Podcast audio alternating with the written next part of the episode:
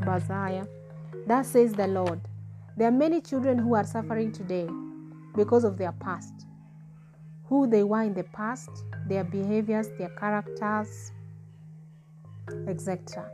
They have not been accepted by their parents, some spouses, some is children, siblings, community, and the nation at large, even the church to an extent, because they are minding of their reputation. This is a prostitute who got saved. She has been transformed and now a prophet, a prophetess, and a minister of God, but not yet accepted. This young man is a robber. He killed many and made huge losses of property from people. But now he's he's changed. He's holding a Bible, preaching, healing the sick, and winning and saved friends to Christ, but still rejected. No one believes in him. Here is a woman who committed adultery. In fact, she was caught in the very act.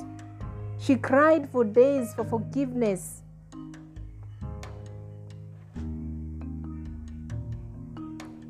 And his husband forgave her, but still rejected. No one believes she is faithful. She is transformed. Beloved, what kind of life are you living? Have you forgotten that Jesus is still working even today? He is in the business of saving those who are perishing, healing the sick, forgiving sinners, delivering people from addiction, adultery, robbery, violence, immorality, fornication, covetousness, etc. He is still delivering people from darkness, from evil wickedness, and bring them into light, into the kingdom. Who are you to deny their transformation in your lives and encounter with Jesus? Who are you to deny their salvation, their transformation, their forgiveness in Christ Jesus, and their encounter with Jesus? If you think Jesus has done anything in their lives, then be the first one to cast a stone. If you think that Jesus has not done anything, sorry, in their lives, then be the first one to cast a stone. No one meets God and remains the same. It is Saul of Tarsus who was passionate. He could not rest until all those who call in the name of the Lord are persecuted. But when he met Jesus, ho, ho, ho, ho, ho, when he met Jesus Christ, the Son of God, hallelujah, that same passion of darkness turned to passion for the kingdom. hallelujah. I love Jesus.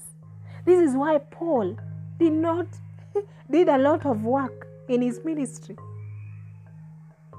He had the largest ministry in the early church. Paul also experienced also this a lot of challenges. No one believed he was saved. Even some of the apostles did not believe. They were afraid. They thought it was a plan.